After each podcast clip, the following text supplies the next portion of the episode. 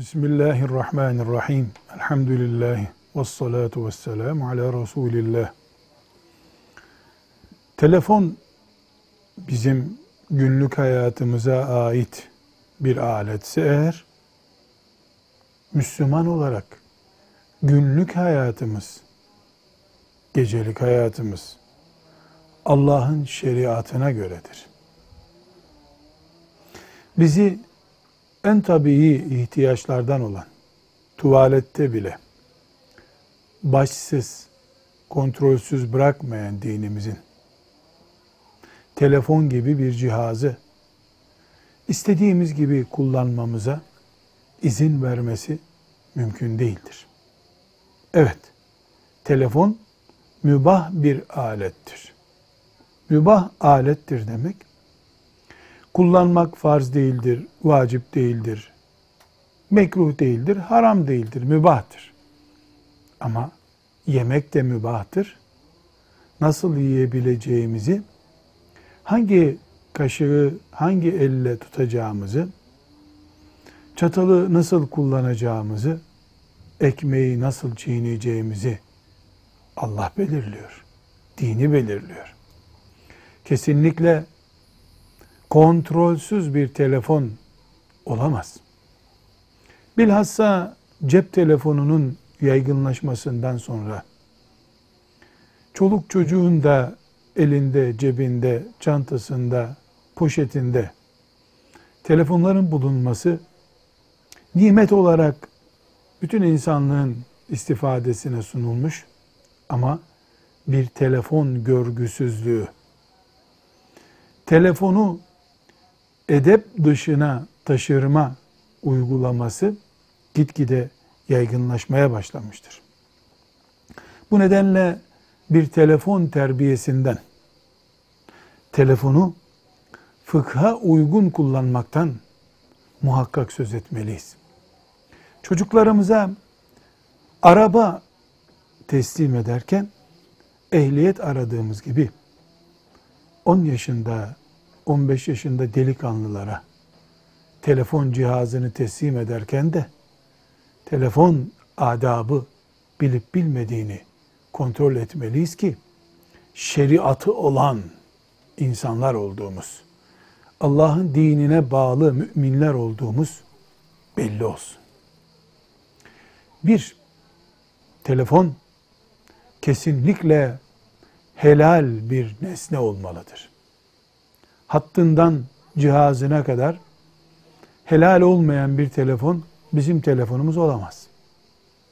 İki, telefon kul hakkına tecavüz nedeni olmamalıdır. Sadece camilerde ve hastanelerde telefon cihazıyla konuşmak sakıncalıdır dense bu yanlıştır. Uyuyan bir bebeğin yanında da telefon cihazına dikkat etmek gerekiyor. Telefon bizim kul hakkı ihlalimize neden olursa o alet zararlı alet olur. Bu nedenle telefon kul hakkı birikimimizin sebebi olmamalıdır. 3. Kesinlikle bir Müslüman bir Müslümanla nasıl buluşup görüşebiliyorsa telefonda o kurallar geçerli olmalıdır. Biz Müslümanlarla selamlaşarak konuşmaya başlarız. Telefonda bir Müslümanla eğer buluşmamızı sağlıyorsa selamla başlamalı, selamla bitmelidir. Bir başka ayrıntı daha, Müslüman terbiyesi. Telefonla Müslümanın buluştuğu yerdeki Müslüman terbiyesi örneği. Bir Müslümanın kapısına o dışarı çıkıncaya kadar vurup ziline çalabilir miyiz? Hayır. Terbiyemiz nasıl? Sünnet nasıl bu konuda? Bir Müslümanın namaz kılacağını tahmin ederek zile bir defa çalarız. 2 rekat namazı kılıp selam verip kapıya yetişeceğini tahmin edeceğimiz kadar, yani 3 dakika, 4 dakika bekler. Ondan sonra tekrar zile çalarız.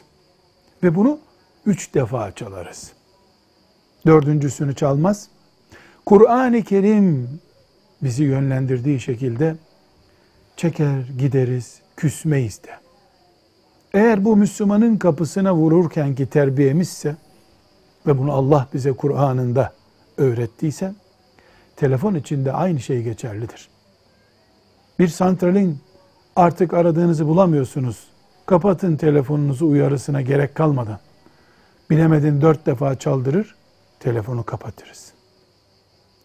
Sonra da o aradığımız şahsı bulduğumuzda, telefonuma neden bakmadın demeyiz.